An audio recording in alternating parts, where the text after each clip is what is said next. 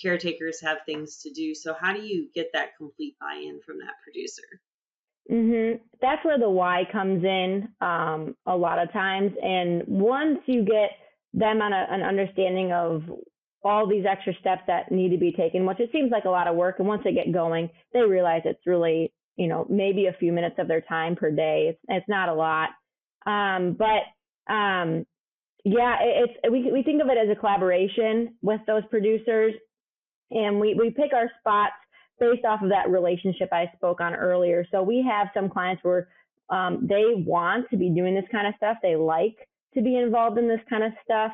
They like being on the forefront of information and, and being able to access that right away or being one of the first. And so we're able to really pick and choose those clients we work with.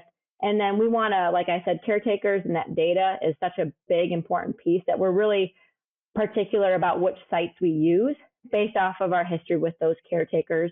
So it's a lot of trust.